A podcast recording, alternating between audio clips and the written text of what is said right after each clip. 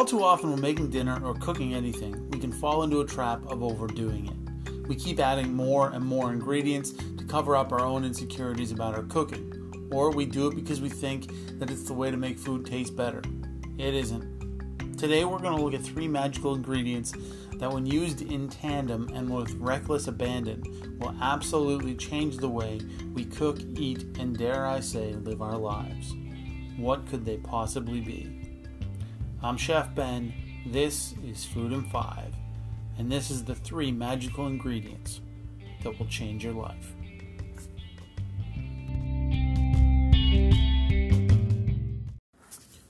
One of the most important lessons I've learned as a chef, and I would say the thing that defines my cooking style, is less is more.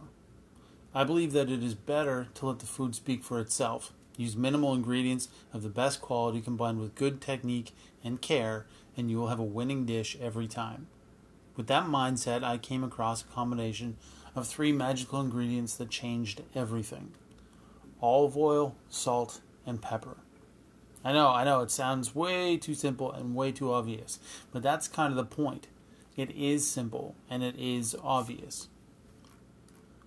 Now, whether cooking chicken, fish, steak, pork, or roasting vegetables, these three ingredients are the secret to success. Seriously. You can add a fresh herb like thyme or rosemary to the mix, or even a squeeze of lemon, but it isn't even necessary. The key is that all the ingredients you are using, including the olive oil, salt, and pepper, need to be really good quality. When cooking with minimal ingredients and approaching food from a simplistic perspective, there is nowhere to hide low quality. We can't bury poor tasting ingredients. Everything has to be able to stand on its own. So, really, what I'm talking about is that it is important to buy good quality olive oil, it is important to buy good quality salt, and yes, of course, it is important to buy good quality pepper. So, what does this look like? Olive oil. Good quality olive oil generally doesn't have a grocery store brand name on it. In fact, we might be hard pressed, no pun intended, to find it at the grocery store at all. Good quality olive oil can generally be found at gourmet grocery stores and specialty olive oil stores. Having said that, Costco is a pretty good brand uh, that I've started to see other places. It's a Tunisian brand called Terra Delyssa. That's T E R R A D E L Y S S A. It has a horse on it and a yellow label. It's pretty good. Um, and is what I used before I started using the olive oil I currently use, which is a local brand um, that actually sponsors my Facebook show, but I only let them sponsor the show because I think it's a really, really good olive oil. It's called Picholine olive oil. So if you're in Halifax, check that out. Um, salt. There are a million types of salt out there, different colors from different parts of the world and different shapes and textures. Most of it is unnecessary and a complete ripoff. All you need is good quality kosher or sea salt. Do not use iodized table salt. In fact, throw it away. The iodine that is added to the salt gives it a harsh flavor and it doesn't dissolve evenly. Sea salt and kosher salt can be found at the grocery store and are much better quality. They have a less harsh flavor than iodized table salt and dissolve evenly for a more consistent taste. Pepper. Just don't buy pre ground pepper. Don't do it. Buy a pepper mill or bust the peppercorns up in small batches in a blender or with the bottom of a pan or a mortar and pestle, something. Just don't buy pre ground pepper. Fresh cracked is a thousand times better. So, how to use olive oil, salt, and pepper? The big secret here is that we want to be very generous with our olive oil, salt, and pepper. That's it. Go crazy. Vegetables.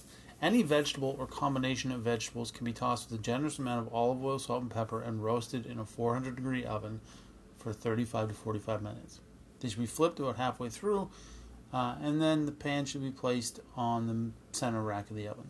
The vegetables will develop a natural sweetness, which is complemented by the three magic ingredients uh, that we added.